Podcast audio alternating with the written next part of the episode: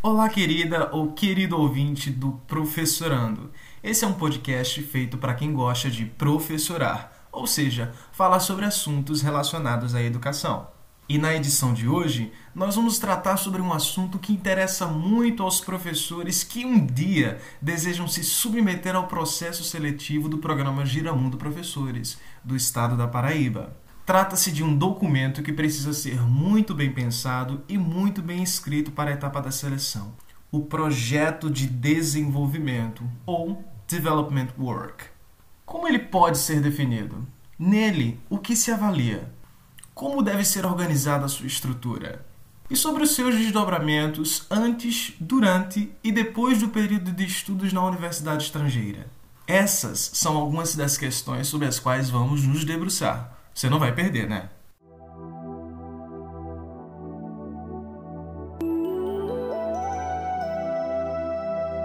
Este é o caminho que vai te levar muito bem, muito bem. Este de fato é o momento para falar sobre o projeto de desenvolvimento.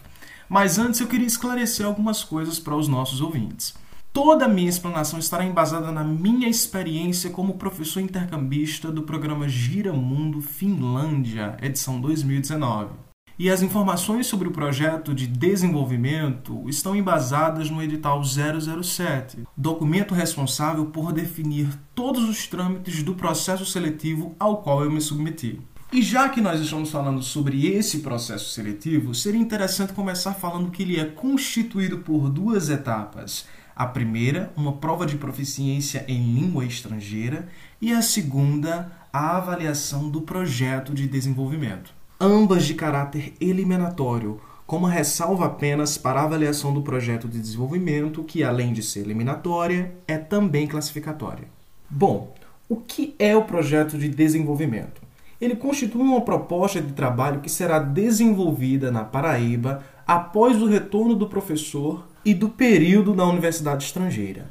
Essa execução de propostas de trabalho deve acontecer durante o período entre o retorno da capacitação e o seminário final, que é um evento constituído por momentos nos quais os professores irão apresentar os resultados alcançados no ato da execução de seus projetos. Mas o que se avalia neles? Segundo o edital que serviu de embasamento para essa discussão, seis itens são levados em consideração. São eles a estrutura, a problematização real, a execuibilidade, a interdisciplinaridade, os impactos gerados e possibilidades de expansão desse projeto e a sua aderência aos planos, projetos, programa e disciplinas da Secretaria Estadual de Educação, Ciência e Tecnologia. Novo sentido e cores deve ao coração dar. Devolve a paz que um dia já se foi. Sobre o primeiro item, a estrutura, a comissão irá observar se o seu projeto apresenta identificação da proposta de trabalho, objetivo geral, justificativa, importância, impactos e resultados esperados. O interessante nesse momento é separar um tópico no seu projeto para discutir e esclarecer todas as informações que devem estar presentes em cada um deles. Já no segundo tópico, que diz respeito à problematização real, o seu projeto precisa apresentar um problema que tenha sido colhido no seu contexto, no seu entorno. Esse contexto não precisa ser necessariamente apenas o da escola, mas também aquele em que a própria instituição de ensino está inserida.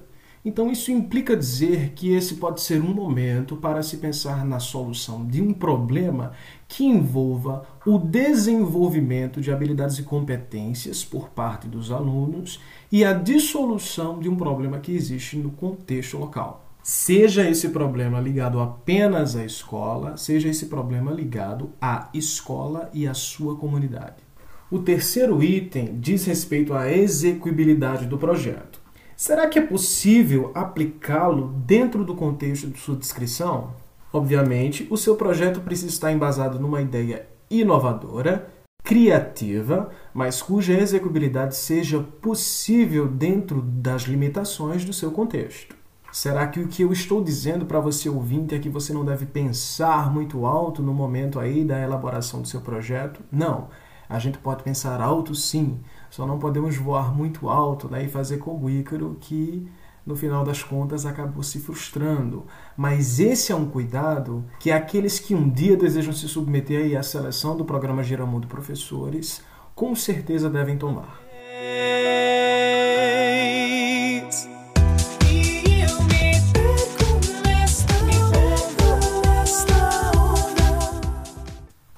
Quarto item, também de extrema importância, diz respeito à interdisciplinaridade.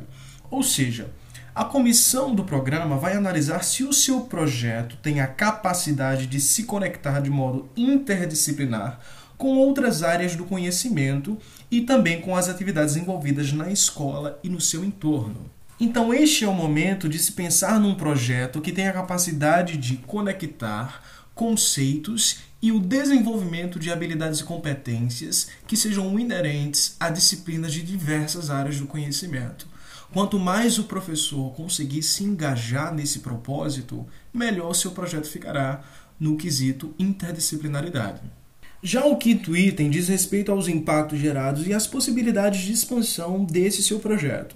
Ou seja, este é o momento em que você deve se fazer as seguintes perguntas: existe a possibilidade desse meu projeto é, proporcionar impactos pedagógicos decorrentes uh, dessa aplicação que será feita no futuro dentro do meu contexto local e regional? Esse meu projeto ele tem potencial para inovação? Existem possibilidades de expandi-lo no ato de sua aplicação ou de promover através dele outros desdobramentos que podem ser feitos através de, por exemplo, parcerias com empresas locais? Se no ato de se fazer essas perguntas a sua resposta for sim, isso indica que você está no caminho certo. E por fim, o nosso último item, o item 6, ele vai dizer respeito à aderência do projeto aos planos, projetos, programas e disciplinas da Secretaria Estadual de Educação, Ciência e Tecnologia da Paraíba. Ou seja, este é o momento de alinhar a sua proposta com aquilo que se considera no plano político-pedagógico da escola, o plano de intervenção. Você deve também considerar os diferentes espaços escolares, como bibliotecas, laboratórios, salas temáticas, se houver. O seu projeto deve buscar aproveitar ao máximo os recursos didáticos que são disponibilizados assim como os programas, projetos e ações desenvolvidas pela Secretaria Estadual de Educação, é, Ciência e Tecnologia. Então, este é o momento né, de sentar, reunir todos esses documentos, fazer uma leitura cuidadosa, se apropriar de suas ideias, de suas diretrizes e aí pensar na sua proposta como uma ação que vai servir, né, que vai funcionar como um reflexo daquilo que a, a Secretaria de Educação Estadual espera de nós professores é, no que se refere às nossas ações e propostas didático-pedagógicas. que um dia já se foi, me faz feliz outra vez. Outra questão fundamental no processo de elaboração do seu projeto é a sua atenção sobre os eixos temáticos. Sim, o seu projeto ele precisa estar dentro de um eixo temático que é sugerido pela comissão do programa, certo? São eles cinco eixos: educação básica, ferramentas digitais na educação, educação profissional, aprendizado baseado em projetos ou problemas e espaços diferenciados de aprendizagens, que são as salas temáticas. Bom, então vamos falar brevemente sobre cada um deles. Né? No primeiro, educação básica, englobam-se projetos voltados para o desenvolvimento de habilidades e competências do século XXI, visando uh, a plena formação do cidadão para a experiência de vida na contemporaneidade, tornando esse cidadão apto a resolver problemas de baixo ou alto nível de resolução. Por exemplo, o meu projeto ele se encaixou nesse eixo temático, né? Ele buscou de alguma maneira contemplar ali algumas habilidades e competências do século XXI, da base nacional comum curricular, mas o meu foco foi no desenvolvimento de habilidades socioemocionais. Então é possível sim fazer um trabalho considerando essas competências, fazendo com que os alunos as desenvolvam no meio do processo. Já o eixo temático 2, ele vai dizer respeito às ferramentas digitais na educação. Nesse eixo temático, se englobar projetos que busquem desenvolver práticas didático-pedagógicas que envolvam a utilização de ferramentas digitais. Este é um eixo de fundamental importância, não que os outros também não sejam, mas porque eu trago essa reflexão. Porque todos nós, enquanto professores, né, sabemos que na contemporaneidade as ferramentas digitais elas se tornam cada vez mais importantes para a comunicação e para a vida em sociedade. E a escola, porque prepara o indivíduo para viver nesse mundo, né, não pode ficar fora desse processo.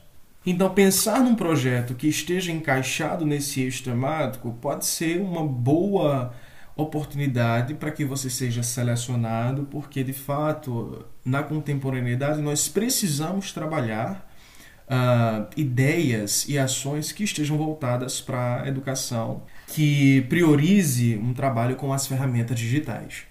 O terceiro item ele vai se relacionar de uma maneira mais especial com as escolas cidadãs integrais técnicas. Por quê? Porque nesse eixo temático vão se englobar projetos cujo foco esteja em questões relacionadas ao mundo do trabalho. E nas escolas cidadãs integrais técnicas, como muitos de vocês devem saber, os estudantes fazem o curso do ensino médio integrado a um curso técnico. E em todas as práticas pedagógicas, esses estudantes devem estar ali em contato com práticas de conhecimento, exercitando e adquirindo habilidades e competências que se refiram aos cursos técnicos que fazem. Além disso, é, os projetos nesse eixo devem promover, através de suas ações, isso é de extrema importância, contatos entre os alunos e possíveis empresas parceiras, e também promover o pensamento empreendedor, porque esses alunos uh, no final de seus cursos, eles vão precisar uh, fazer estágio, eles podem, de repente, ao fim do curso, querer abrir o seu próprio negócio. Então, projetos como esses podem abrir a mente desses estudantes para essas questões. Por isso é que eles são fundamentais.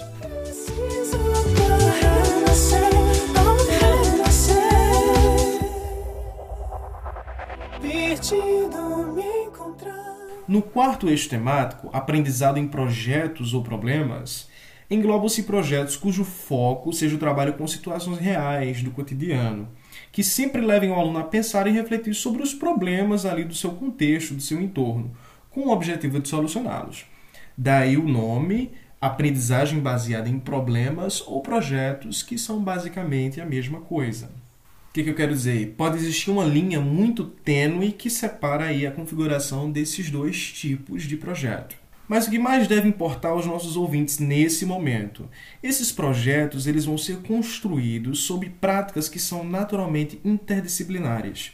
Pois geralmente essas práticas elas vão envolver a utilização de vários saberes de diversas áreas do conhecimento em seus processos, que podem inclusive, isso é muito importante, gerar protótipos e ideias que podem ser reaproveitadas em outros subprojetos.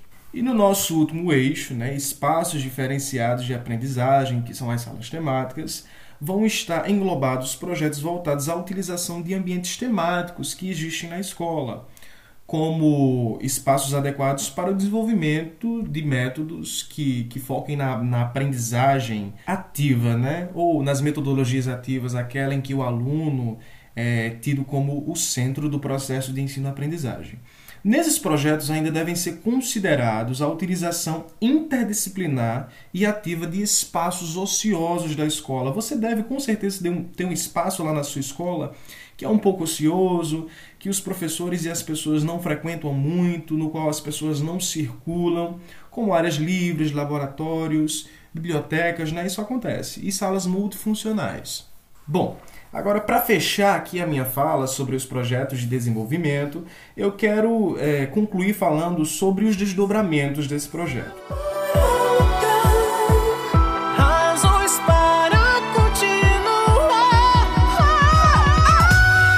Primeiro, eu quero comentar um aspecto muito interessante. O projeto que vai ser submetido para a seleção do, do programa de intercâmbio, ele não vai ser a versão final. Por quê?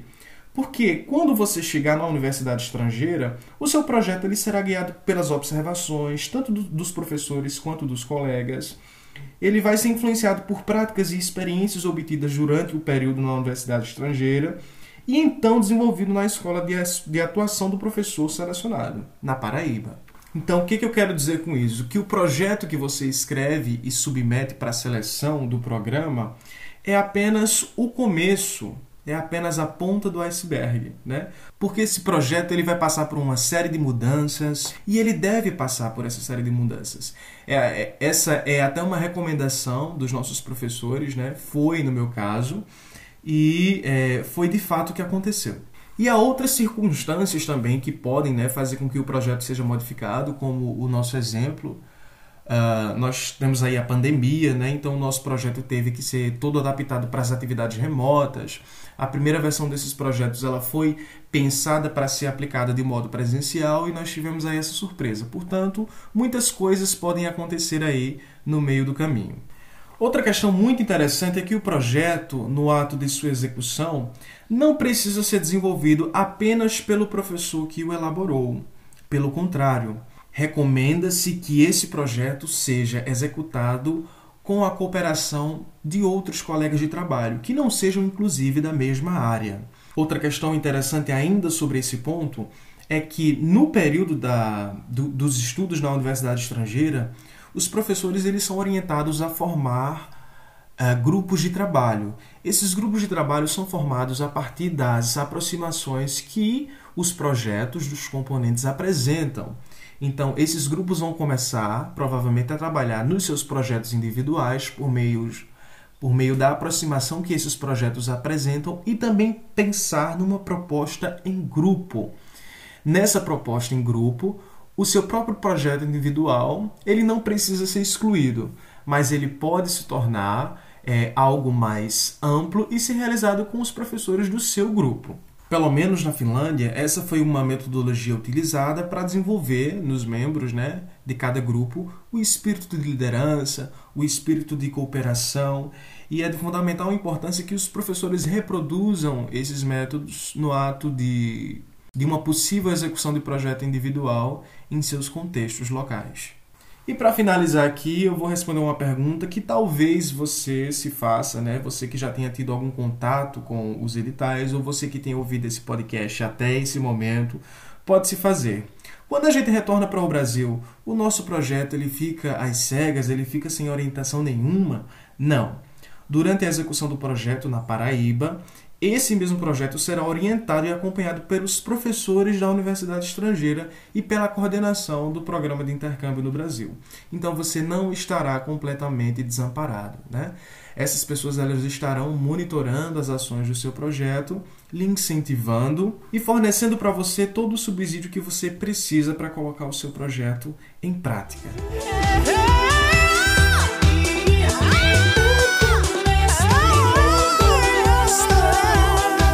Bom, então finalmente chegamos ao fim de mais um episódio do podcast Professorando. Você que tem curtido o nosso material até aqui, que tem escutado os nossos podcasts, que tem ajudado a divulgar o nosso trabalho, continue fazendo isso.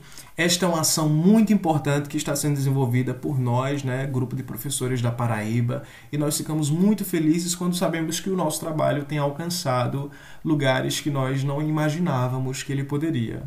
Um abraço a todos Paz na Guerra.